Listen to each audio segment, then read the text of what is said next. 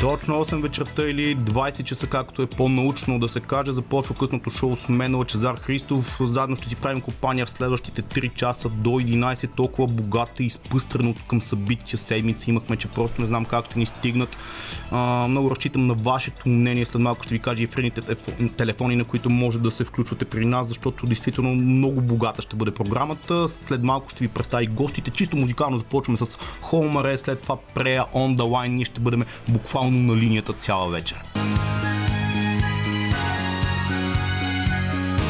Радио София. Късното шоу с Лъчезар Христов.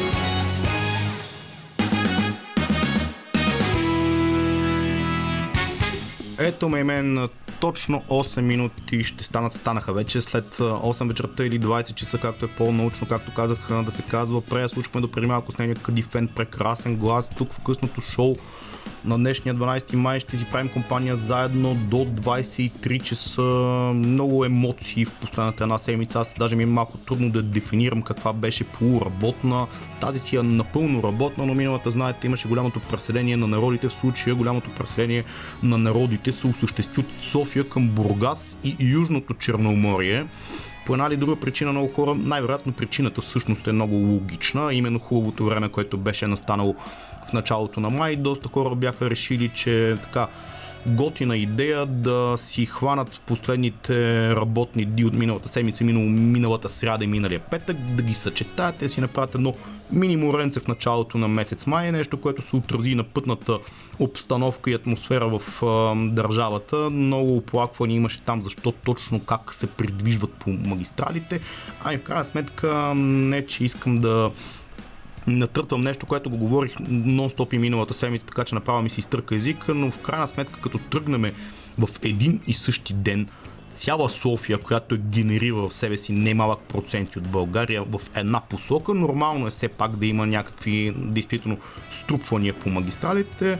В крайна сметка всичко това се поразкара и поразмина и в неделя скоропостижно и успешно масата народонаселение си се прибра в София. В момента си работим една такава казионна, чисто нормална майска седмица, която обаче е много изпъстрена от политически събития, които започнаха още миналата сряда. Аз имах честа или не знам дали че сте точната дума да бъда на тук на мястото в това предаване, когато започна първата комисия, така наречената комисия Манолова. Знаете, Майя Манолова, председател на комисията, която прави нещо като ревизия на кабинета Борисов 3 и там се случиха ни такива неща, които след това си имаха естественото продължение в петък заседанието. Трябва да си призная, че това е едно от най- как да го кажа аз така по-меко хем парадоксално, до някъде забавно, но от този тип забавни неща, които са ви забавни се смеете с е неудоволствие, защото си давате сметка м- в каква атмосфера, обстановка и като цялостно държава живеем. Там а, комисията, да не преразказвам, повечето хора, които действително са политически насочени, са се запознали за какво става дума. Лицето Светослав Илчовски придоби почти така държавна, генерална на тази територия, наречена България популярност, с всичките твърдения, които направи. И аз си мисля, че ако не, че съм адвокат на някои от двете страни, но ако управляващата партия до момента се опитваха по някакъв начин или имаха такова желание да го неглижират, изобщо не трябваше да присъстват на тази комисия и да кажат, той е един несериозен човек, защото на, действително такива обвинения се появиха, че това е скълъпена история. Скълъпена история обаче няма как да не придадеш тежест, като изкараш цялата си правителствена група Говоря за партия ГЕРБ, естествено, в парламента на тази комисия за изслушването, която на един свидетел, който, доколко са му верни твърденията, е много дискусионно, разбира се, може да не са. Има си съд, прокуратура, има си надлежните органи, които да преценят всичко това нещо, но в крайна сметка свидетел се изказва в съставена парламентарна комисия, която да, парламента беше с кратък живот. Тази комисия беше едно от тези неща, които се опитаха по някакъв начин смислено да обговорят, да използвам тази дума, някои от нещата, които можеха да се случат в кратките му живот на този парламент.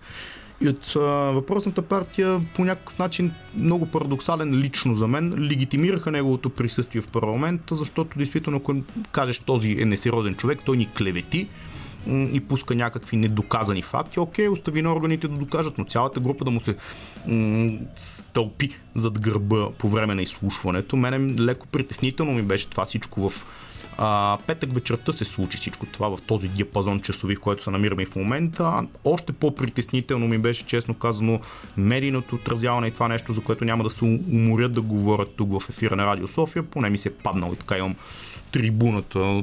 Не много са свободните трибуни у нас в последно време, които човек може да каже някакви неща, които не са угодни някому. Всичките телевизии, национални, частни, национални и така нататък. Това отразяване, и аз даже много странно видях някаква леко обидена реакция в много голяма част от тях, защото видите ли, бе, ние го отразихме много а, така надлежно този скандал. Аз такова нещо не видях, честно казано, особено в а, сряда вечерта.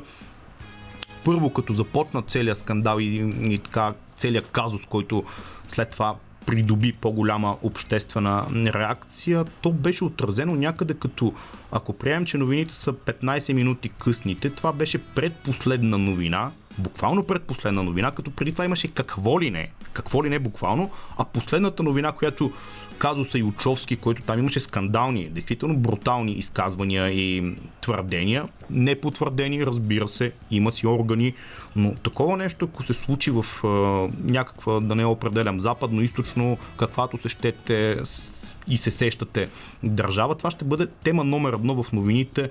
Не длежно, няма, няма вариант да не бъде тема номер едно при нас беше предпоследна тема, като единственото, което я беше, тя беше изпреварила, беше невероятно шокиращата информация, че автомобила минал на червено някъде си в столицата. Това, това беше последната новина. И Очовски беше предпоследната. Смятаме за какво става дума и на следващия ден естествено беше Гергиовден. Цялото ми уважение и поздрав за всичките ми приятели, които се казват Георги, те са доста действително, но няма как предната вечер да се развихри такъв скандал в Народното събрание и цял сутрешен блок, на която се сетите телевизия, тема номер едно да бъде как да хване коричка агнето и така нататък и така нататък. И след това едни много патетични репортажи. Колко славна е била през годините. Да, естествено, че е била такава българската армия. И в момента там имаше някакви а, демонстрации на командоси, които очевидно в момента това е най-важната тема, как скачат от парашут, от хеликоптери и, и прочие такива неща, които, как да ви кажа, за това 112 място не трябва да ви очудва. Българското национално радио не че се хваля, ма ето хваля се. Един от последните бастиони, бастиони много патетично, пак и аз почнах да звуча. В крайна сметка можем да си кажем време малко по-свободно мнението по един такъв тип теми. Вашето мнение също е много ценно за нас 02 код за София 9635650, ако искате да споделите нещо.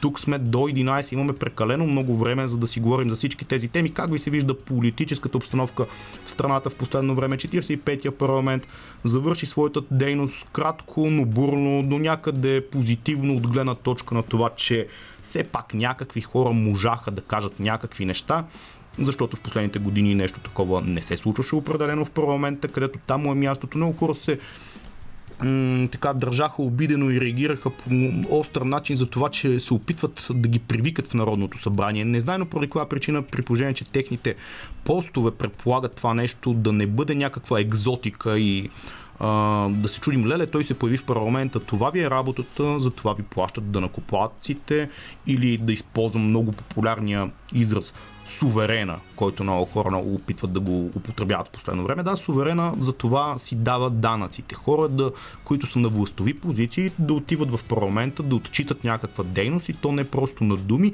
а не да не ги виждаме там през 3 години нали, както е жаргонния израз веднъж на високосна и те това да го отчитат едва ли не като унижение. Много странно. Много странно това, за което са ти възложили задачата да го правиш, да го приемаш като унижение, разбира се, абстрахирам се от всякакви политически престрелки. Ето такива ще бъдат темите в предаването през цялата тази вечер с журналиста. Ето ще си издам госта, впрочем. Журналиста Иво Бошков, който е много дейна личност, винаги с така, бих казал, характерно зададено гражданско мнение. Човек, който още миналото лято отразяваше протестите по много по-добър, бих казал, начин от много от телевизиите, защото той беше нон-стоп там със своята камера, следеше какво се случва и имаше едни такива лайфове, на които аз винаги съм се възхищавал. Лайфове от типа на по над 10-11 часа човек сам със своята камера следи, дебне до последния момент, буквално ако има двама-трима души на площада или на Орлов мост, той там и следи какво се случва, как един сам човек и без някой да го финансира реално погледнато, вместо нали, да си му капе заплатката от дадената телевизия, той беше там. С него това ще си говорим в а, втора част на предаването, но действително ако вие имате нещо да кажете по темата ни, нещо не сте съгласни с мен, разбира се, допускам го, а, може да се включите при нас. Как ви се вижда новия парламент, служебно всъщност всичкото това като предисловие, което го казах, в крайна сметка изпуснах най-важната новина. Днес беше съставено служебно правителство, което ще бъде в рамките на следващите два месеца. Там бяха дадени много заявки. 11 юли са изборите, които ни предстоят. Какво ще се случва за тези два месеца? Е ли нормално и така? Могат ли да се свършат някакви реални действия? Всичко това е много важно. Така че заедно ще бъдем до 23 часа. Останете с нас. Тук започваме и продължаваме музикално с песента Феникс. Да спри бяха това специален поздрав на музикалния редактор Лили Големинова за всички нас, вас, изобщо за всички, които сме замесени в късното шоу по Радио София до 23 тази вечер, както и всяка, разбира се, Деси Георгиева на пулта ми помага. И не само тя, има подкрепление, естествено. След малко ще ви кажа името. Веселин, как ти беше фамилията? А, така, окей. Не съм се слушалки в момента, не мога да го чуя. Имаме едно проекто попълнение, с което скоро ще се запознаете тук в ефира на Радио София. Тук продължаваме по темите, които ни касаят в последната една седмица и те доста витаят. Между прочим, преди две седмици си говорихме с Камен Алипи в ефира и той беше много възмутен от възвръщането. Аз го виждам, понеже го слушам, така да се каже, в спортното предаване и в други негови социални изяви в медиите. Не се много кефи, така да се каже, на възвръщането на Боби Михайлов на пост в БФС като председател на БФС след близо 200 дни почивка, които всички общо взето този човек тогава, знаете, имаше един много скандален момент относно неговото оттегляне, расистския скандал в, свързан с мача с Англия. Тогава много така реакции породи то доста разнопосочни, особено в западните медии, така общо взето не ни така не ни симпатизираха относно това, което направихме ние. Нещо, което е съвсем нормално. Разбира се, няма коя нормална западноевропейска държава 2021 година, тогава беше 2020 ден, да се зарадва за такова нещо. Имаше едни такива момчета с качулки, които на националния стадион Василевски на фона на брутално слабото представяне на българския национален отбор по футбол, те решиха поради незнайни причини да си покажат нещата, които са си намислили, които бяха, да, скандални, расистски. Аз далеч съм от мнението и от тезата, които много хора изказват, че българският народ като цяло е расистски. Напротив, мятам, че сме горе-долу така сравнително толерантни. Разбира се, има такива елементи, които обаче, когато бъдат събрани в една прослойка от групичка 50, 60, 100 човека и бъдат събрани заедно и почнат там на даден матч да викат някакви неща, те неща стават много видими, за жалост стават видими по грозен и лош начин. Е такова нещо се породи тогава. Тогава, без съмнение, ето тук да вържим и политически нещата и с намесата на държавната глава Бойко Борисов, тогава премьер, така леко понатиснаха Българския футболен съюз, за да си измием ръцете и да, Боби Михайлов си подаде оставката и тогава като че ли всички в футболната общественост си казаха Боби вече до тук, трябва да мислим за ново начало на българския футбол, за нов български футболен съюз. Ето имам новина за вас и аз малко като Николай Бареков на времето, когато за него почти топлата вода беше новина в общи линии.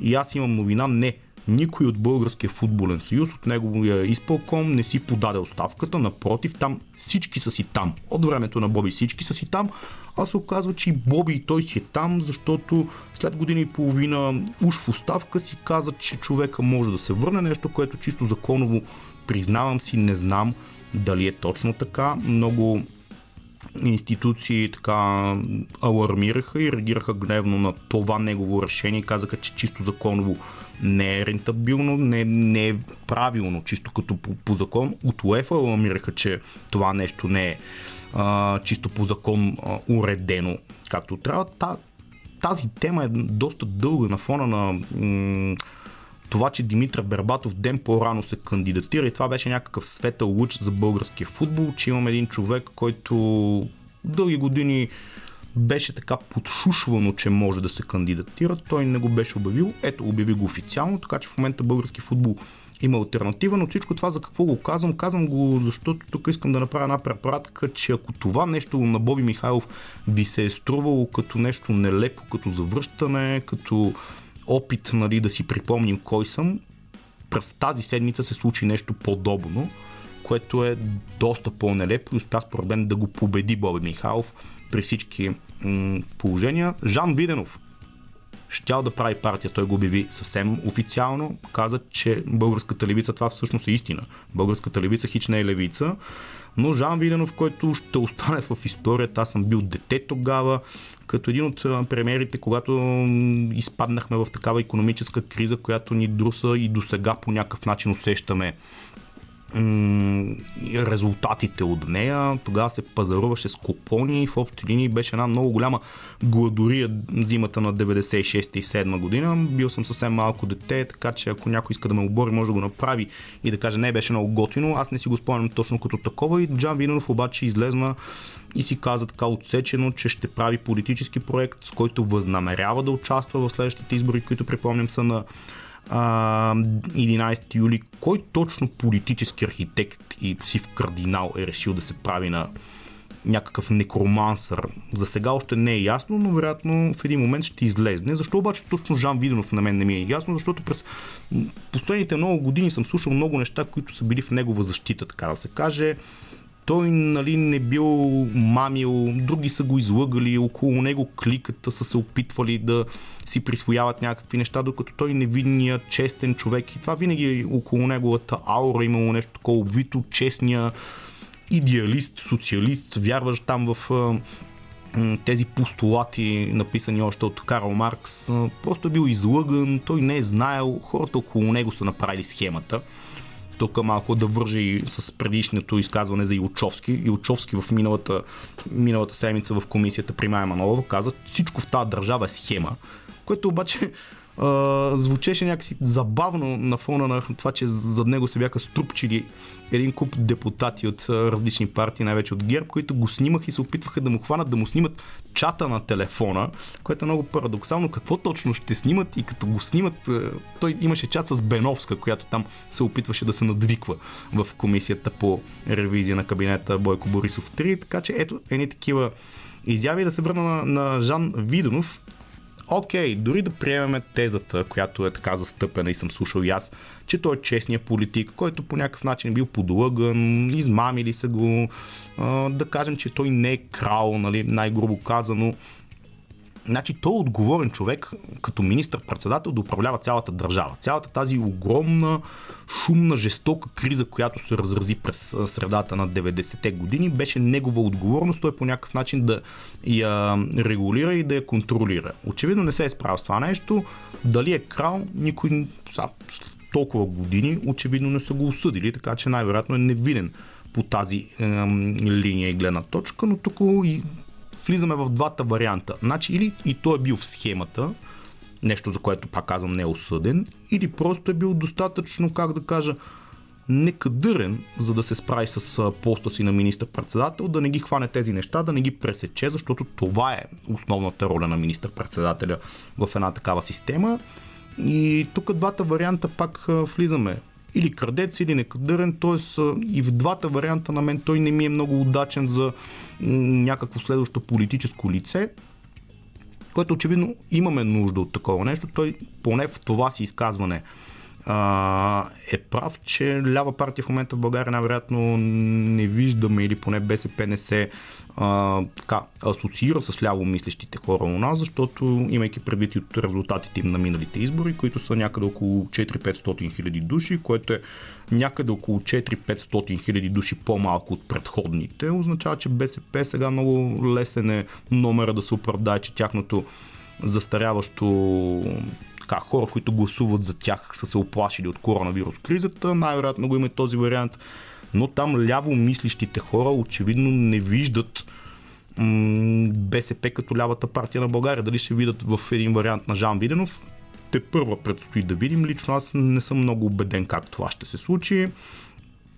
В интернет вече се въртят много шеги, Джан Виденов е единствения политик, който може да обещае, че всички българи ще станат милионери след това да го изпълни и така нататък и така нататък. Нагледахме се на такива милионери през 90-те години и честно казвам, мен нези точно не ми се връщат но сега в състояние на здравна и прииждаща вече економическа криза, последното от което смятам, че се нуждаем и аз като човек, който е доказал, и той, Джан Виденов, е доказал неспособен да се справи с кризи, да настоява за втори шанс. Не знам, може би е, факта, че тук винаги това си го отчитаме, че имаме къса памет, че забравяме кой какво е направил и до вчерашния чутовен скандал днес ни се вижда нещо. Абе, кога беше това, нали? Не знам. Добрата новина според мен е, че подобни политически проекти на някой си там, който е решил да се пробва в политиката, обикновено се провалят с гръм и трясък и като цяло, като виждам сега нагласите в момента, но пак казвам, нека да изчакаме следващите избори, защото интересни неща се задават. Що ми такива политици като Жан Дип Виденов се опитват да се върнат и да направят някакъв проект, показват, че така да се каже, ситуацията е много, много, много така податлива на някакви проби, най-вероятно може и други хора да изплуват, които сме ги забравили, даже сме забравили какво сме живяли по тяхно време, да се пробват да направят някакъв политически проект, в което няма, разбира се, никакъв проблем. Това е демокрацията, всеки може да пробва нещо, всеки може да си използва шанса. Бил той, нали, реален или малко имагинерен. На мен е този последният такъв ми изглежда, но нека да видим. Така подклоних се малко музика още тук. До края на часа ще си поговорим за още интересни теми. Майли Сайрас слушаме тук в ефира на Радио София, късното шоу с Мела Чезар Христов. Майли Сайрас, между другото, Midnight Sky песента, доста време има да изтече до полунощ, доста работа има да свършиме до тогава, но тази мадама много ми се вдигна в очите, не че някога ми била долу в очите чак, но не съм чак такова поп фен, че вече съм на възраст. Мали Сайрас, след като изпълни един кавър на зомби на Крембарис, бих казал, че е така дигна левела общи линии бих казал, че много от хората, които са очаквали такива леко попкорн поп изпълнения от нея, отдавна трябва да го оставят някъде в гаража или там не знам къде, защото това изпълнение действително си беше много силно и доказа мадамата, че може да прави доста по- така хард звучащи неща. Лично аз се изкефих, сега не мога да кажа, че ме кефи повече от оригинала, разбира се, но като цяло ето едно движение според мен в правилната посока, когато един артист не е просто закостенял и движещ се в един коловоз, който му е познат, да се опитва да опитва, опитва се да опитва колко добре звучи това, нови неща и да се изявява в по-различни неща, които са му от комфортната зона, така да се каже. Нещата могат да се получат и да станат дори изненадващи за хора, които не са му най- хард феновете. Мали Царс беше просто една вметка, тук музикално я слушахме. Продължаваме първи час да си говорим и ще продължим във втория съвсем задълбочено си Бошко вече да обсъдим какво се случи в този парламент. 45-ти поред, много неща. Той беше много краткосрочен и кратковременен, беше много емоционален, на моменти парадоксален може би повече се приказваше, отколкото да се вършеше нещо. Все пак имаше и някои положителни тенденции, които бяха извършени.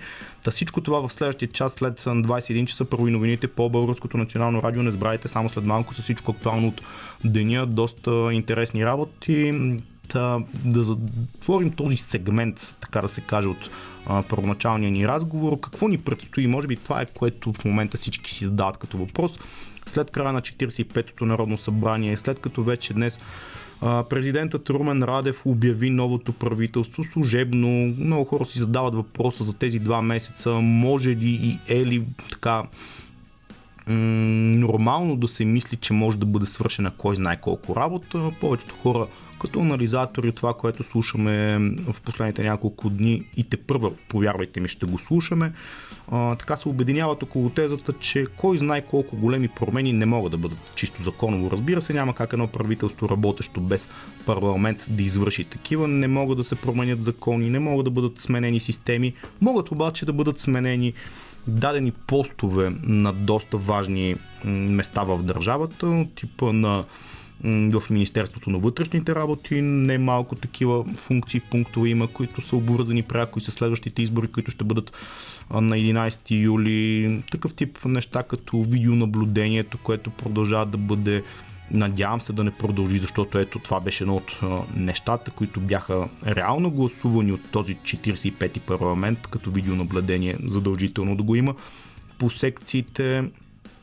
Така че тази дума прозрачност, която много хора я употребяват по един или друг начин, малко превратно по-моему в последно време, но тя е много важна. Трябва да действително да затвърдим на нея и да се опитаме да се опитаме, го казвам не случайно, защото аз нито съм член от служебното правителство, нито никой от вас вярвам го в това нещо, но да се опитаме като общество по някакъв начин да а, нещата да бъдат като процес малко по-видими. Това зависи от всеки един от нас, без значение каква функция изпълнява и какво прави и работи в своя живот. Това е обща воля, както се казва на Запад и е много важно и надявам се, че у нас все пак достигаме до един такъв момент, който обществото си имаме едно такова критично мислене, когато не сме съгласни с нещо и се опитваме да бъде то по-за добро, една маса, критична маса група хора да се вдигнат за това нещо, да го отстояват по един или друг начин, защото това е пътя. Няма как да очакваме от политиците само там да има едни идеални хора влезли в парламента. Не, всъщност те са хора като всички едни от нас, те са до някъде представителна извадка на нашето общество. Те не са някакви, както в последните години, не знам колко, се опитват да бъдат сатанизирани и да бъдат изкарани нали, хора, едни злодеи там вкарани в парламента, които ви крадат, лъжат, мамят и прочи. Не, те са хора като нас. От нас са, не са от космоса спуснати. Така че ние, бидейки едни от тях, можем да бъдем коректив като общество и да си отстояваме мнението в дадена ситуация, когато не намираме, че нещо се случва по демократичен път и не намираме, че се случва по европейски път. Нали, на там сме тръгнали, там сме и така нататък и така би трябвало да бъде. Та тук някъде затваряме на този, тази част от разговора. Щеше ми се да говоря за бъдещето за изборите. Тук е една информация от последните буквално часове ми излиза как патриотичните организации за пореден път се опитват да се обединят. Те разединени се явиха на миналите избори, нищо не постигнаха.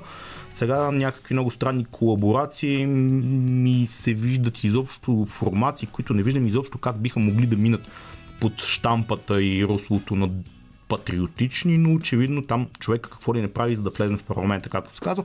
Може би за малко по-късно в предаването ще го оставим сега точно 10 минути преди 21 часа ви оставяме в компанията на още хубава музика по Радио София. Джон Леджен следва след малко и новините в 21 часа, след което продължаваме и във втора час с още доста политика. Ако на вас е любопитно 9635650 е телефонът, на който може да се свържете с нас. И така, след като чухме новините по Българското национално радио в 21 часа с всички теми от деня, които безспорно бяха доста богати, все пак ново правителство имаме трябва да му се радваме, защото беше съставено след като парламента не успя да го направи служебно, било то за два месеца.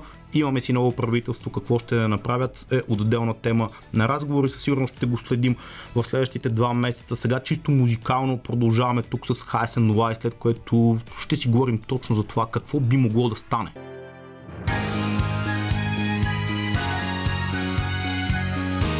Радио София Късното шоу с Лъчезар Христов.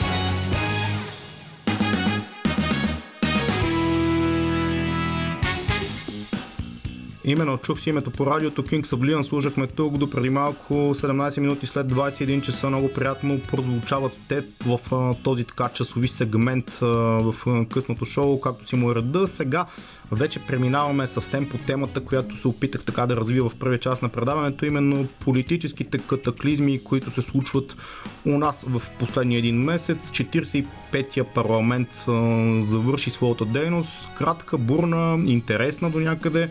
И сега един много любим мой събеседник Иво Бошков, журналист, с него си говорихме тук, в, направихме много сериозен разговор през есента и много по-дълъг. Тук ще бъдем малко по-обрани как му се стори на него този парламент и изобщо какво успя да извърши той и оздравей. Много са темите, не знам дали ще ни стигне времето, но през твоята призма как бяха нещата. Здравей, здравей.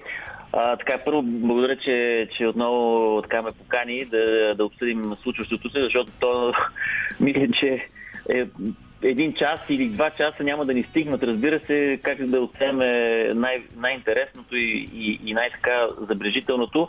Може би първо да почна с това, че като цяло, аз мисля, че нещата вървят в една добра посока. Защото, в крайна сметка, и още последния път, когато се видяхме, имаше много теми, по които а, споделяхме какво, какво, какво не върви, какво върви, но като цяло виждаме как всъщност,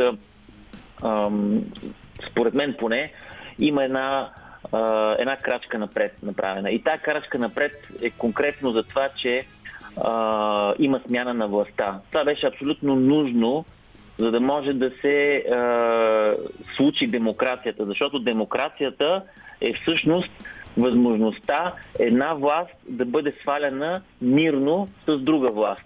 И другата власт, която следва, да покаже всъщност какво може и да направи нещата по-добре. Дали ще ги направи, вече предстои да видим, разбира се, но, но този важен елемент, мисля, че беше така много, много, много важен, защото това показва и дава надежда, че когато множество хора не са съгласни с даден курс на нещата, излизат, протестират мирно. Спомняме си, че не беше всеки един от дните мирно, но в крайна сметка постига се това чрез избори, чрез промяна и така нататък. И днес властта беше сдадена, така да се каже, и вече Борисов не е премьер. Това е най-важното, което можем да, да кажем днес. А какво ще случи за напред, те първо ще видим. То може би в началото на самия живот на този парламент това беше нещо като обществено говорене, като плантата, което беше насъдено, че все пак политическото говорене се е завърнало в сградата на българския парламент, която впрочем беше върната там, където е мястото. И този тип нали, избягване от това да идеш в парламента някак си вече отида на заден план, почнахме да се връщаме към това да има, да, може би при Перни не винаги на много висок литературен език се случваше всичко това в а, парламента, но факт е, че говоренето, което сме свикнали като деца още от 90-те години там да бъде жега в парламента, да има м- диспут, който там му е мястото, това нещо се възвърна като, като нормално политическо говорене.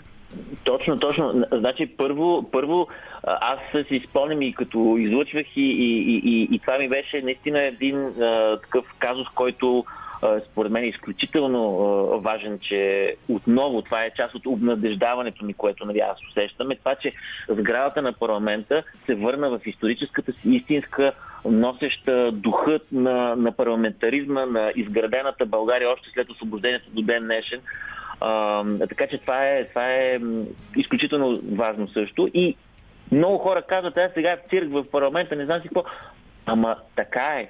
След като дълго време парламента беше просто а, един гумен печат за решенията на, на, на правителството, а, видяхме как всъщност парламента се върна в истинската си функция, записана по Конституция, която е мястото, където чрез дебати по някой път ожесточени, се взимат решения в една или друга посока. Тоест, парламентаризма се а, възкръсна. Тоест, той, той възкръсна. Да, и между другото, не случайно така го казвам с този термин, защото този месец е и а, а, този празник на Възкресението. А, така че а, още един знак. И между другото, знаците са много. Аз просто като, като ги навържа знаците за изборите. За, защото нека да, да, да, да, да напомним на нашите слушатели, uh-huh. че всъщност изборите са на 11 юли. 11 юли беше този така символичен да, протест на, на, на плажа на, на Росенец, след това нахлуването в президентството. Всичко това нещо, всъщност тези дати са много символични и мисля, че а, по някой път в крайна сметка, след дълго време, а, съдбата така ни намигва, може би, и, и трябва да се замислим. Виж колко бързо се измина тази година и се изтракаля, така да се каже. Мен ми е много странно и парадоксално почти как много коментатори са искрено възмутени, наричат случващото се в парламента цирк, театър, политическо шоу. Политиката винаги е имала елемент на шоу, разбира се, то не е просто народна почва и в Запад, като погледнем в различните парламентарни дебати какво се случва, винаги го е имало този момент. На мен доста по-голям театър ми се струва от това да трите национални телевизии да прекъснат емисията си в даден сегмент техен така, в даден блок, да излъчват някой, който се изказва до някъде по къси панталонки. Да, да, това, това мисля, че лека по лека ще, ще остане в така алманаха на това какво не трябва да правят медиите и по какъв начин всъщност общественият пространство и, и, и, и публичният дебат не трябва да се случва. Публичният дебат трябва да се случва, когато има а, отпор, така да се каже. Защото а, да говориш в а, Фейсбук а, там на себе си а, не е всъщност политика. Политика е това, което се случваше в парламента в последните седмици и, и, и, и, и се радвам, че, че всъщност сега в момента споменаваме това, защото наистина е важно да, да, да го кажем. А, политиката, когато нещата не върват, е това така, сърцато да се спори. Защото в крайна сметка, ако не спорим сърцато, значи не ни пука.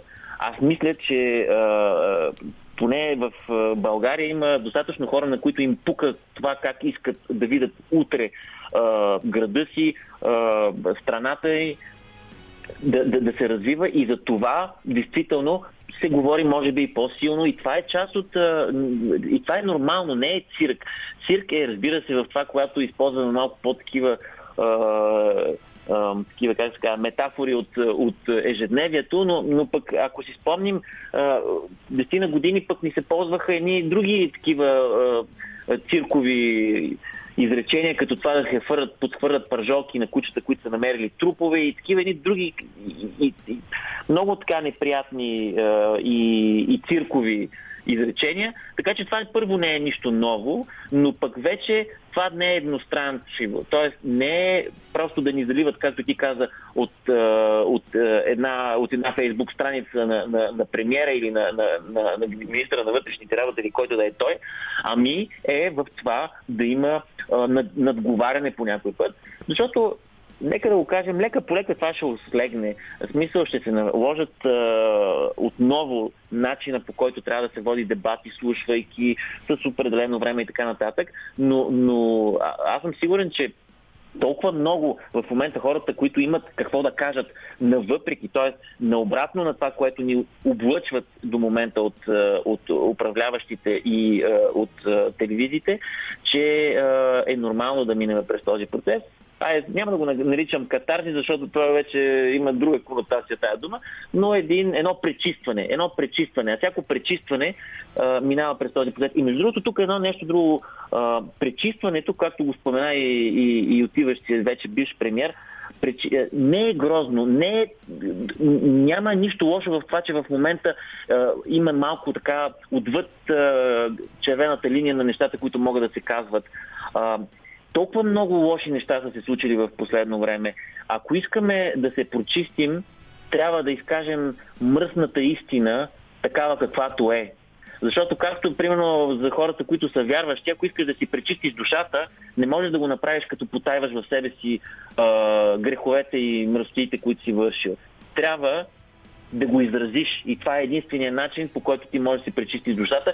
И точно това изразяване на, на мърсотията, която се е случва в България последно време, е нужно. Ако искаме да минем на едно пречистване на, на, на политическата ни реалност и съответно да започнем някаква а, нов, нов етап на развитие на България. Добре да се опитаме на финала на първата част от нашия разговор да хванем някои от положителните штирки, които успя, макар и кратковременен този парламент да направи. Аз се надявам някой да не се ядоса, не се опитвам да наслагвам мнение, нали? но и аз виждам много положителни неща в този парламент, макар и за кратко се върнахме към политиката като начин на действие в парламента, с всичките спорове и преперни, комисията на Майя Манолова, така штампована, и тя така поразбуни духовете в последната една година. Там се казаха някои неща, които лично за мен са много скандални и не знам в една друга държава тези неща нямаше просто да бъдат като тема за шегички в социалните мрежи, че тяха много сериозно да пробудят притеснението на много хора. Може би това също беше до някаква степен положително, че в парламента такъв тип разговори се върнаха. Абсолютно. И, и всъщност в този нов парламент се отвори една врата, а, на публичност, която, през която нахлу а, това, което се е случвало в България в последно време. И между другото, а, някои от темите, аз съм запознат с тях от доста. Списал това с автомагистрали е тема, която А, Това е тема месеци... безспорно много дълбока и назад в годините има жестока предистория. И, именно, именно. И, и всъщност за нашите така, слушатели, които е, това е всъщност една, е, едно законно разпределяне на милиарди от а, и, и, така, заобикаляйки закона, но бидейки законно. И, и, и точно такъв тип, такъв тип шмекеруване трябва да бъде прекратено и затова е много хубаво, че всъщност чрез този публичен дебат, който се случи в тази комисия, разбраха за тези мръсни реалности много повече хора и, и, това, и това е хубаво. Защото аз го гледах това в Фейсбук, онлайн излъчванията на няколко страници. Имаше а, по 5, 6, 7 хиляди души, които гледаха само от една от страниците. А, това означава, че в е, реално време, в един и същ момент са гледали десетки хиляди души какво се случва. И това е положително първо, защото хората явно ги интересува. И това какво се случва е, е, е това, че ги вълнува. те осъзнават хората, че зависи от това какво се казва в тази зала бъдещето на България а не, че там просто се случва един цирк. Защото а, мисля, че това, това всички наши а, така по, по-милещи за бъдещето слушатели го, го осъзнават. И, и, и, и наистина тези мръсни тайни, за които а, трябва, разбира се, да, да проверим дали а, не са просто така едни да, да, разбира се. А, аз, аз на това, но, но, на това но, но... натъртих и в, първият, в, първият, в първия час и в първата част на предаването, че тези неща трябва да бъдат проверени, разследвани и прочи. Има си органи да преведат и да така да преценят кое е клевета, кое е истина, кое е факт. Но в крайна сметка тези неща трябва да бъдат казани, а не една група хора да се опитва да го заглуши всичко това нещо като именно, разговор. Именно, им, именно, абсолютно така е. И, и тук всъщност идва и другия голям проблем и предизвикателство за бъдещето и за бъдещия парламент, а това е всъщност съдебната реформа. Защото ако съдим по това, което се каза, има един депутат, няма как да не му спомена името, защото той е симбиозен на случващото се, този господин Аврамов, който е хванат с белязани пари, приемайки подкуп от въпросния Илчовски преди 9 години. Този депутат, който е разследван 9 години в българската съдебна система, до ден днешен е още на първа инстанция. 9 години. Давността може да е 12, в зависимост от това какви са обвиненията, сега не мога да твърдя със сигурност. Тоест, а, дори проверката да започне, ако не променим съдебната ни система така, че тя да е бърза, ефективна и да не се влачи 9 години едно дело, което е за човек хванат с белязани пари, получавайки ги, нали, а, да, да се установи дали а, тези пари просто а, така ги е намерил на, на улицата или нещо друго, а, няма как всъщност втория етап на, на, на прочистването да се случи. Защото междувременно този човек е вече трети мандат депутат трети и, мандат. И, и то от, друга, решава... от, от друга политическа сила, така доколкото. Именно, да, затова, е, да, е, затова не споменавам политическата сила, защото преди е бил от ГЕРБ, сега от ДПС, защото такъв типаж хора са такива, които влизат в парламента, намират си протекции, реализират системи и съответно проживяват в, в парламента, който до момента беше гумен печат и, и, и който всъщност от който парламент ни зависи живота на всички нас, защото всяко едно решение, всяко едно законодателно решение, което се приема в тази сграда, всъщност влияе на ежедневието ни, на това на каква скорост, примерно, да се случва. И така, така нататък. Така, и, вече... и, Иво, аз ти казах, че времето най-вероятно няма да ни стигне. Още първият ни сегмент беше доста дълг. Предлагам ти тук да подичаме малко, както се казва на радио език, да послушаме малко хубава музика, след което ще се опитаме да финализираме всичко това, което започнахме като тематика в първата част на този разговор.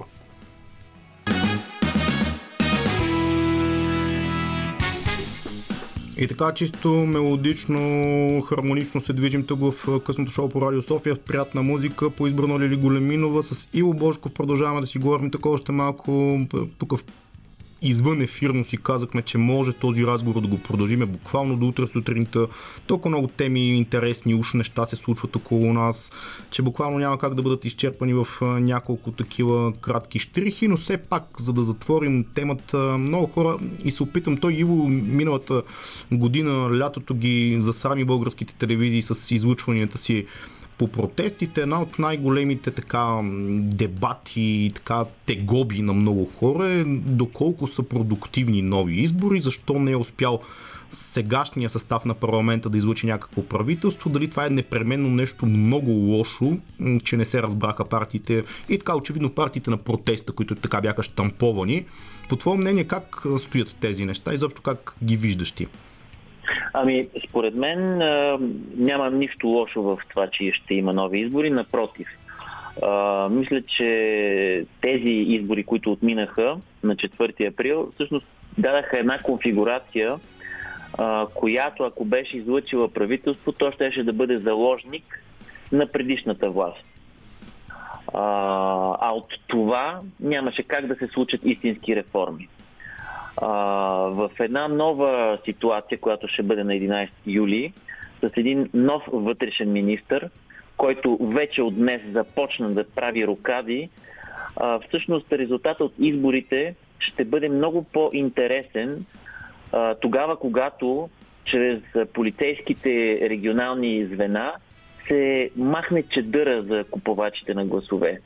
Защото а, нали, малка държава сме хората се знаем. А пък камо ли, когато говорим за а, вътрешната ни а, институция и за МВР. А, знаете кой продава гласове, т.е. Кой, а, кои са продавачите на гласове, големите, а, които осигуряват. А, те могат да бъдат страхувани, полицейските регионални звена са тези, които трябва да го правят. И, и всъщност именно чрез в момента случващата се наистина промяна, резултата на следващите избори ще е много по, така, много по-честен според мен, отколкото този, който беше на 4 април. И за това това следващо Народно събрание няма да бъде вече заложник на предишната власт, каквото беше сегашното.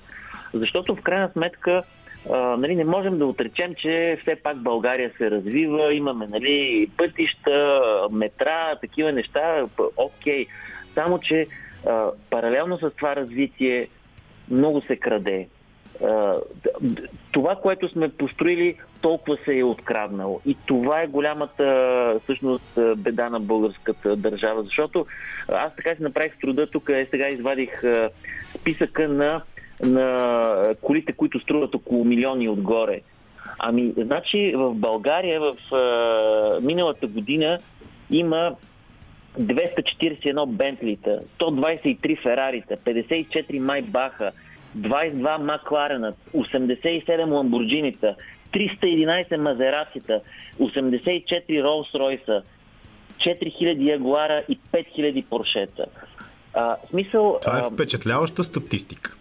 Това е, това е просто, това е олицетворението на тази паралелна а, кражба, която през, а, през изминалите години всъщност пълни джобовете на едни хора, които, както го видяхме в комисията а, на Майя Манолова, не блестят с някакъв а, страхотен интелект. О, да, определено. Ако човек така се позагледа там, ако това са нали, най-развитите и можещи бизнесмени, човек би се така го притеснил за техния ами, капацитет?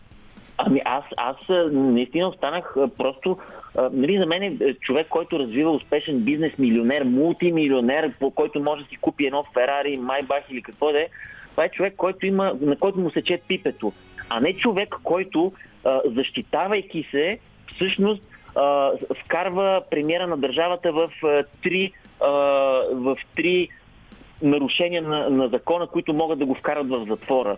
А, просто, и най- нали... най- най-парадоксалната реплика беше, аз съм възрастен човек, не си спомням точно на конкретно зададен да, въпрос. Да, не, това, това е просто штрих, штрих а, за, за, да, за да разкажем всъщност, че всъщност това, което искат, според мен, аз което искам, което съм убеден, че ти искаш, което искат множеството от българите, е просто да не се краде, да има повече справедливост, и, и, и по-нормални хора да, да влизат в институциите, които управляват живота ни.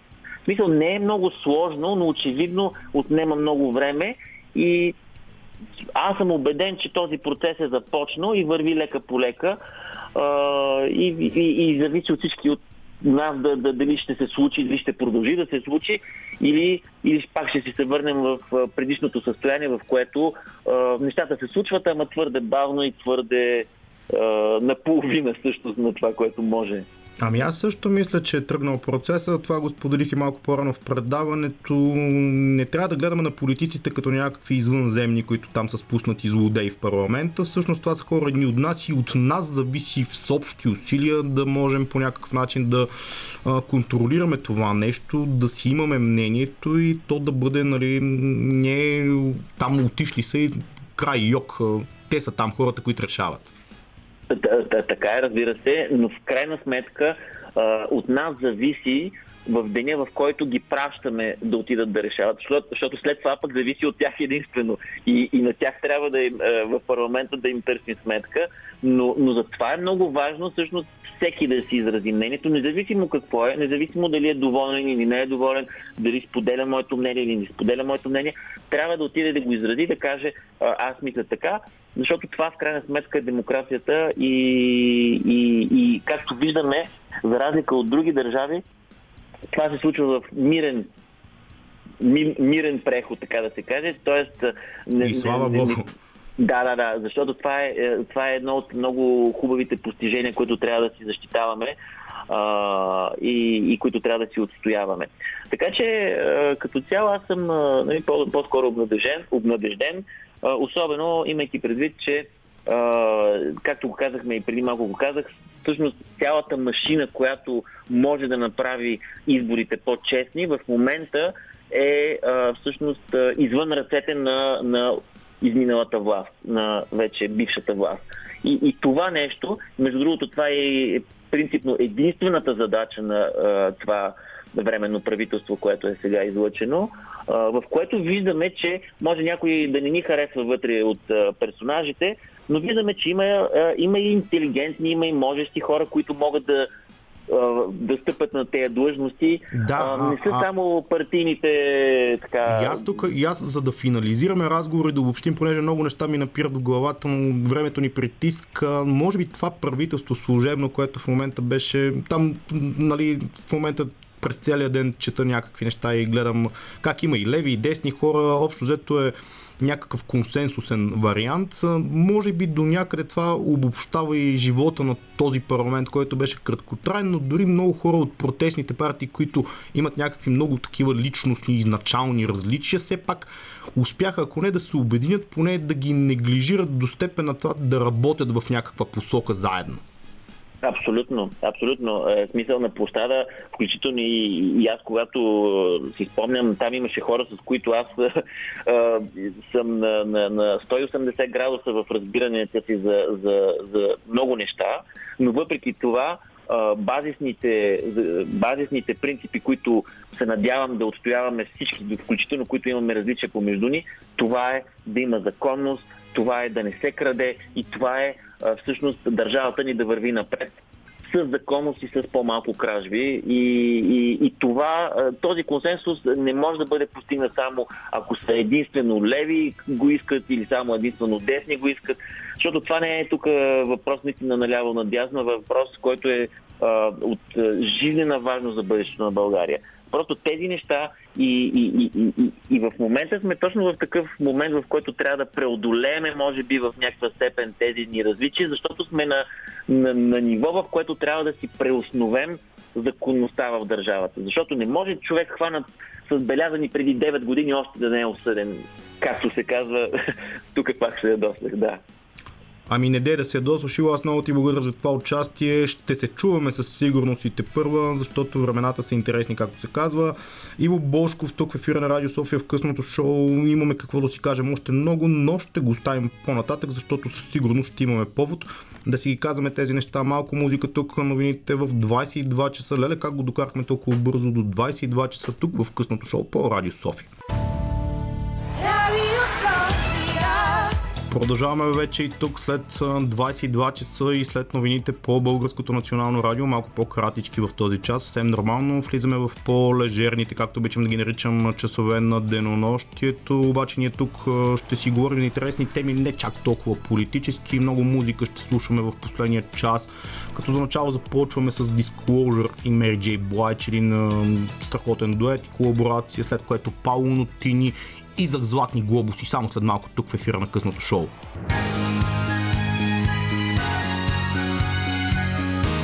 Радио София Късното шоу с Лъчезар Христов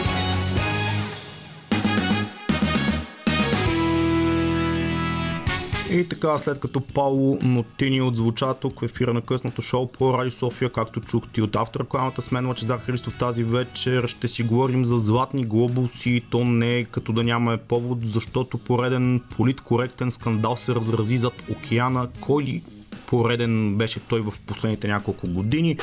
А именно златните глобуси, един куп артисти почнаха да се отказват от тях, да ги заклеймяват, да ги дъмгосват по някакъв начин. Том Круз беше поредния, който го направи, но като казвам поредния, всъщност той е може би първи от най-знаковите лица, защото през годините много хора се бяха изказвали против златните глобуси, тяхната организация и като цяло проблемите при Доколко е проблеми всъщност е много дискусионен факт, но факт е със сигурност, че в членовете на Академията на Холивудската асоциация на чуждестранната преса няма нито един цветнокош или поне до сега не е имало. Това най-вероятно ще се промени в годините. От 87 членове всичките са били м- бели, така да се каже и това предизвика супер голям скандал през изминалата една седмица. Тема, която буквално разтърси холивудската общественост в последната една седмица. И Том Круз беше най-знаковото лице, което след толкова много години, след толкова много успехи и награди, честно казвам, аз не знам как точно през 2021 година осъзнал че има някакъв а, такъв проблем като расизъм, като недостатъчно м- членове от дадена м- прослойка, но той реши да върне своите отличия. Тук трябва да припомня естествено и да вметна, че Крус е носител на три отличия за най-добър актьор в драма, за роден на 4 юли, най-добър актьор в комедия и мюзикъл за Джери Магуайр и за най-добър поддърж актьор за Магнолия, която според мен е една от най-добрите му роли като цяло в а, кариерата му този филм Магнолия, може би го помните в началото на века на Пол Томас Андерсън, който той играеше един такъв спиритуален гуру, където ролята му не беше централна. Действително той самия филм е доста така сегментиран и разпределен. Има такъв, как се казва, масов състав от актьори, но Том Круз реши да върне и трите си отличия. Очевидно той е хванал така политическата окраска и нагласа как звучи на къде отива в последните няколко години, защото това е тематика, която тук сме разисквали с много мои познати, които са в киносредите от типа на Владо Апостолов, на Димитър Дринов, на Благой Иванов. И сме си говорили за това политическо коректно позициониране на Холивуд в последните години, което обаче за жалост, според мен, почна много сериозно да ескалира в последните няколко години. И тук придобиваме действително някакъв такъв мащаб, в който а, влизаме в едни години, които не искам да ги наричам тоталитарни, но то си е баш така честно казано, защото а, тези размяна на квоти в определени прослойки точно на такъв тип диалог бият и на такъв тип мислене, имайки предвид, че все пак златните глобуси никога не са били централната церемония в Съединените щати. Там винаги Оскарите са били черешката на тортата, както се казва. Златните глобуси винаги са били малко по... Тук да не използвам нецензурни изрази, въпреки че сме малко по-късничко в ефир, но Рики Джервейс, най-жестокия водещ на тази церемония, който преди години така сравни с A Little Bit както се казва от Оскарите, след което нацвъка един куп определения за златните глобуси. Това е човек, който беше наед от NBC да води церемонията, така че щом той си го позволи в прайм тайма на този ефир на Златните глобуси, когато ги водеше, те всъщност през тази година удариха абсолютното дъно като рейтинг, като гледаемост, като някакъв публичен интерес. Оскарите също, апропо, но да се върна на златните глобуси, тази церемония почва все повече да губи от а, своята тежест и към момента заплашена от един куп звезди, че могат да не участват в бъдещи церемонии могат да се откажат, могат да си върнат статуетките, нещо, което Том Круз подвлече крак, както се казва и го направи. Абсолютно е застрашена тази церемония да изпадне от NBC. Самите съобщиха, че се отказват да ги излучват, ако по някакъв начин Асоциацията на холивудската чуждестранна преса не се опита да внесе някакъв цвят и като казвам цвят, го казвам и образно и абсолютно директно, защото някакъв цвят очевидно точно се иска. Нещо, което сме го говорили тук в ефира за квотите за Холивуд, конкретно за филмите, които биха могли след 2022 година да кандидатстват за най-добър филм, за най-добър сценарий, изобщо да участват по някаква форма в тези церемонии. Там се иска да има абсолютно квота за, за раса, за пол, за каквото се сетите, нещо, което не знам дали според вас е окей okay или не, според мен не е окей okay, определено и го мисля съвсем твърдо и категорично, но това е нещо, което в щатите зад океана, както се казва, в момента не просто е дебат, който придобива някаква актуалност. Той е мощно да придобива някаква актуалност от преди десетина години и в момента до такава степен е придобил тази актуалност, че нещата почват да стават много много притеснителни, защото тук не говорим за изкуство, не говорим за кой филм какви качества има, говорим за едни точно квотно разпределени неща на принципа тук в този филм, продукцията му, около 200 човека екип, трябва да има еди колко си, N на брой цветнокожи, N на брой а, с а, еди каква си сексуалност, N на брой хора, които припокират някаква в момента актуална квота, която задоволява американското общество. И едва ли не, ако проследихте и тази печална за мен церемония на Оскарите от преди няколко седмици, където разбира се ние се радвахме. Нашия акцент си беше Мария Бакалова, която беше прекрасна, много млада, много красива, много добре изглеждаща и много адекватно и обрано държаща се впрочем, на многото интервюта, които даде по американски late night talk шоута, като нашето в момента, в които тя показва действително готино поведение и по никакъв начин един човек не можеше... Е, някои привидяха някаква завист, разбира се, но като цяло всички нормални, адекватни хора, според мен, така се усмихнаха на нейното участие в такъв тип е, изяви тази сегментираност на квотите в Холивуд почва да става много плашеща, почва да става много притеснителна, почва да става да извръщава дадените церемонии в един нон-стоп политкоректен романс, който очевидно те първа се развихря и не знам докъде ще му дойде края. Лично аз се надявам да бъде за кратко и вярвам, че ще бъде така, защото а, този необолшевизъм, който се развива зад океана, на никого му не е угоден, не е приятен, дори най-либерално, да ги кажа в кавички така, настроените хора почват да се дразнат от това нещо, така че мисля, че ще бъде ден до пладне в общи линии, но не мога да бъда сигурен, разбира се. Очевидно в момента е модерно, очевидно в момента са модерни политическите лозунги по такъв тип церемонии. Аз не знам как не се намери един холивудски продуцент, актьор, режисьор и човек замесен в бизнеса и в бранша, който да се разграничи от това нещо и да не изрече някаква патетична а, реч за Джордж Флойд и неговото убийство от миналото лято. Впрочем, Джордж Флойд знам, че не звучи много приятно за някои хора да се каже и така сигурно би ги подразнило, но един криминален тип в общи линии с един куп последващи присъди, който да, Естествено, че това беше трагедия, което се случи с него. Естествено, че беше пример за полицейско насилие, разразило се в сърцето на Америка, в Минеаполис, в Минесота. Но самия факт е, че този човек не е някакъв невинно пострадал а, криминален тип, който си беше задържан с определените а, така как да се каже, не точно скруполи, но подозрения. Когато се задържа един престъпник, не винаги полицията, всъщност не просто не винаги, а почти никога в целия западен свят не се държи особено мило. Там очевидно беше прекалено а, това нещо. Въпросният човек беше арестуван, беше съден, беше осъден, а, между впрочем.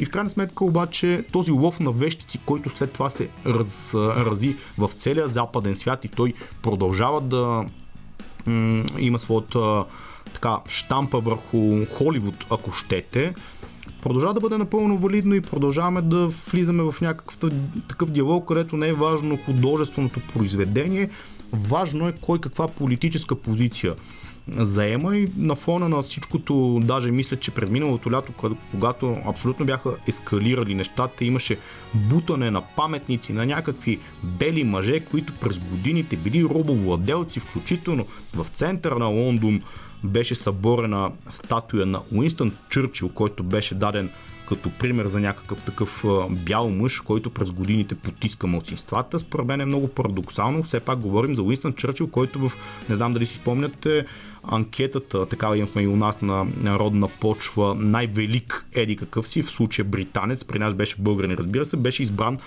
от целокупното британско общество, като най-велик британец на 20 век. Все пак това е човека, който така, не е мое мнение и нескромно да го заявя, но според всеобщото е победил нацизма, един от хората, които са победили режима на Хитлер, едно от най-мракобесните а, формирования политически в историята на 20 век. Та този човек, що стигаме до там 2021 година да му бутаме някакъв паметник в ръката, защото бил а, горд бял мъж, който натиска и потиска младсинствата, значи може би това, което се развива като процес в Холивуд, не е чак толкова страшно, не е чак толкова притеснително. Лично мен ми е много интересно, ако го карат по този начин, точно как ще им се проведат златните глобуси през миналата година, при положение, че през тази и Златните глобуси и Оскарите удариха пълното дъно от към рейтинг. Очевидно не бяха интересни никому. Очевидно тази церемония, ако иска да се върне към нормалното си русло, на един парад на най-доброто случило се от към кино постижение през годината, бляскава церемония с туалетите, трябва да се върне, може би, към една нормалност, която към 2021 година изглежда толкова далечна, защото както сами около Харви Уайнстейн скандала разразил се в последните няколко години. Там в Америка в момента могат да ви съдат, ако погледнеш една жена, че всъщност си оказваш сексуално насилие. Просто ако я погледнеш. Това е сексуално насилие. Така че нека видим как ще станат тези неща, но Том Круз, който и той изживя своите си мигове на падение в последните няколко години, мисля, че точно тази му постъпка, абсолютно политкоректна, обвързана, не е много добре и за него, но, както се казва, поживем, повидим, типично по-български. Продължаваме тук в късното шоу още малко до 23 часа.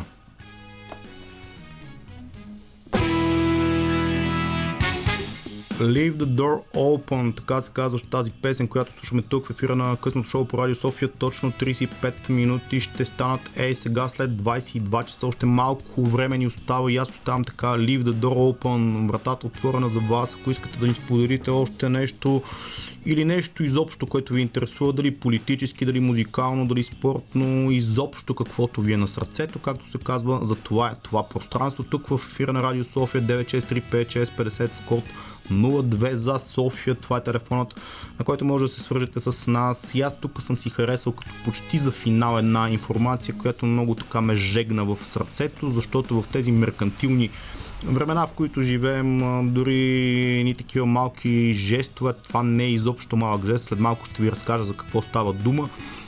По никакъв начин не е за пренебрегване и на фона на спортните емоции, които се разразиха в последните няколко седмици, този проект, пократителен лично за мен, за Суперлигата, която беше измислена като някаква как се казва, апгрейд на Шампионската лига. Като цяло тя самата Шампионска лига си беше сътворена преди повече от 20 години 27-8, мисля, началото на, да, на 90-те години, толкова стават от тогава. Шампионската лига беше измислена уж като някакъв проект, който трябваше да събере най-добрите шампионите в един турнир, който да бъде групиран като фаза, да се генерират едни пари от реклами. Всичко това, окей, беше направено, след това беше развито, след това беше доразвито и към момент на дата това нещо очевидно не стига на големите отбори, на големите клубове, на големите мастодонти, нещо, което и с Камен Алипиев тук сме си говорили в спортното и най-вероятно ще продължим да го развиваме като тематика в неделя в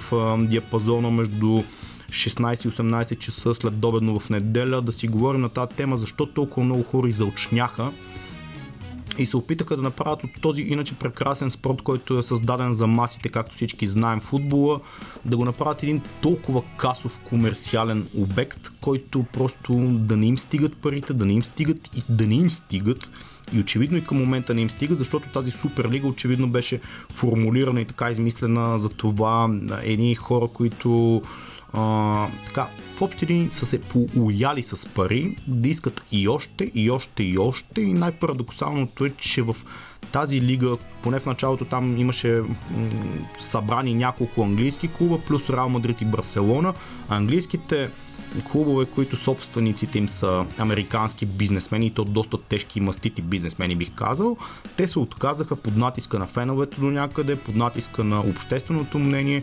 Самите футболисти и треньори на клубовете могат да дам за пример един Юрген Клоп, който се изказа много негативно, също и Хосеп Гвардиола, който каза аз не знаех за такова нещо, иначе бих се отказал, бих напуснал клуба. Самия Маурино напусна Тотнам, въпреки че той може би е най-добрият пример за нали, немеркантилен човек, но уви, тези клубове, които са в Испания, Реал Мадрид и Барселона, нали, в Барселона това име нещо като мото и като лого на самия клуб, че тя представлява като идея самата Барселона нещо много повече от един футболен клуб. Това го пише с много големи букви на стадиона, който е бил на Ноукам в Барселона, може да потвърди. Аз съм бил и знам. А тези клубове обаче продължиха до постоянно да настояват до последно за това, че тази лига е абсолютно наложителна и там още повече милиарди трябва да се генерират в тези клубове, което лично на мен ми е малко странно. Този казус продължава да влияе на цялата футболна общественост в Западна Европа в последните няколко седмици и продължава да бъде до, доста скандално, бих казал, като а, тематиката. За това ми е хубавия пример, който ми хвана вниманието и заради това исках да го пусна тук малко по-към края на предаването, че в едно такова време, в което спорт все повече се говори за влиянието на парите, все още има жестове с огромна стойност. Такъв пример даде преди няколко дни шампионът на Нидерландия, както в момента е коректно да се казва тази държава, отбор на Аякс Амстердам, след спечелването на 35-та си а, титла, клубът обяви, че е решил да претопи шампионския трофей.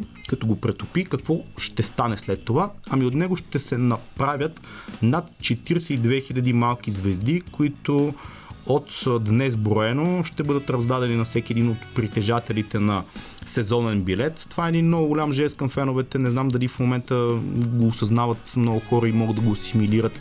Хората, които подкрепят клуба, защото това и тук народна почва с Левски се говореше за сезонните карти. Един Левски любим на хиляди милиони, може би, българи айде милиони не знам, но със сигурност един от най-популярните клубове у нас, които в изминалата една година на пандемия, на криза, на економически проблеми, хората подкрепяха и буквално поддържаха отбора. Тези, които са си купили сезонния билет, са много голяма и важна част, защото тези хора действително са най... Айде, фанатични, може би звучи малко крайно, но хората, които се вълнуват от този клуб, издържат го, искат той да го има.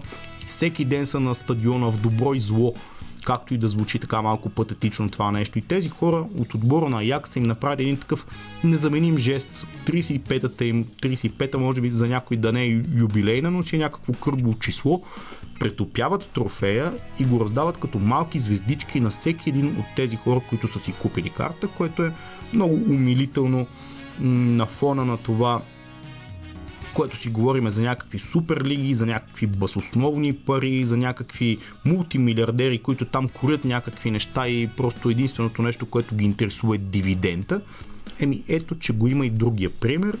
Той е много красив, много приятен и отбор на Аякс, на когото държа да кажа аз никога не съм бил огромен фен, но отбора на Аяк за пореден път доказа, че всъщност без да има някакви такива патетични слогани от типа на Барселона, е нещо повече от клуб, нещо повече от един отбор, нещо повече от а, една идея. Там винаги са развивали техни млади момчета като юноши, а, които след това са ставали световни звезди и променяли футбола като един Йохан Кройф лека му пръст. Така че просто един а, комплимент и аплодисмент от моя гледна точка за това, което са направили, защото в последната една седмица действително меркантилизма като тематика много избоя на футболния небосклон, а всъщност има някакви такива много по-малки, по-ценни моменти, които могат да бъдат оценени. Аз го правя, надявам се и вие. Още малко музика, късното шоу продължава съвсем след малко и финализираме днешното издание. Music to My Soul, така се казваше тази песен, музика за моите уши, тук в края на късното шоу по Радио София за тази вечер с мен. Доста неща имахме да си кажем, някои останаха леко недоизказани, ако трябва да бъда откровен, но така е с тематиките. Винаги не достига времето, винаги може да се каже още нещо, особено когато живеем в такъв динамичен свят, в който във всеки един ден буквално изникват много неща и политически, и не толкова. Аз много не исках да бъде чак толкова политическо нещото предаване, но нямаше как да избягам от действително това, което се случи в последната една седмица. Тук, знаете, миналата седмица беше много особена, тя беше леко отпускарка за доста хора и на фона на всичко това, което покрай отпуските, покрай това, което много хора ги нямаше тук в София, се случиха някои много интересни неща в парламента в последната му работна седмица и всъщност една от малкото му активно работни. Имаше редица комисии, в които се дискутираха редица неща и се видяха редица проблеми за държавата цялостно така или иначе нещо, което ще продължи да бъде не просто коментирано. Аз се надявам, а и всъщност такава беше дадена на заявката, това нещо да бъде и разследвано, не просто коментирано, така че ще видим всички от тези сигнали, които бяха дадени, до каква като извод обстановка и обосновка ще бъдат изведени. Нещо, което безспорно не само надявам се на мен ми е интересно, на всеки, който е съзнателен тук живее и така се интересува от това, което го заобикаля, би било хубаво да му е интересно. Ново правителство си имаме служебно, макар само за 2 месеца, до 11 юли, когато са новите избори. А, там по средата на лятото също ето нещо, което пропуснахме като тема и като някакъв нюанс. Кой кога тогава нали, на 11 юли повечето хора въпреки, че може би не най-разгар на отпуските, но пак си е отпускарски сезон, до каква степен това ще повлияе на активността. Много те първа анализатори има да го коментират. Нещо, което беше коментирано и за тези, които отминаха на 4 април, че уж в условията на най-голямата вълна и пандемия на COVID-19, кризата трета поредна вълна, няма да бъдат много активни. Всъщност се оказа, че като активност сме си много добре така да се каже. Така че едни такива теми обхванахме в предаването с мен, с Иво Болшков, с а, всичко, което имаше да се каже и със сигурност има и още те първа, така че имаме и други издания. Ще следим какво се случва на родния политически небосклон. Ще си говорим, разбира се, в следващи предавания за някои малко по така, как да кажа, може би лежерни неща, музикални и всякакви а, интересно си живеем тук на тази територия през 2021 година. Аз бях Лъчезар Христов и продължавам да бъда компания ми правиха музикалния редактор Лили Големинова, Деси Георгиева на пулта. Продължаваме да бъдем с вас още малко тук, още малко музика. Останете и продължавайте да слушате и нощния сегмент на Радио София, защото той чисто музикално не е по-лошо представен и може да си доставите едно такова лежерно удоволствие в късните измерения на 12 май срещу 13 от мен пожелания действително за много хубава нощ, която и леко дори дъждовна, така доколкото поглеждам тук през прозореца. Другата сряда отново ще бъдем тук на линия заедно с вас.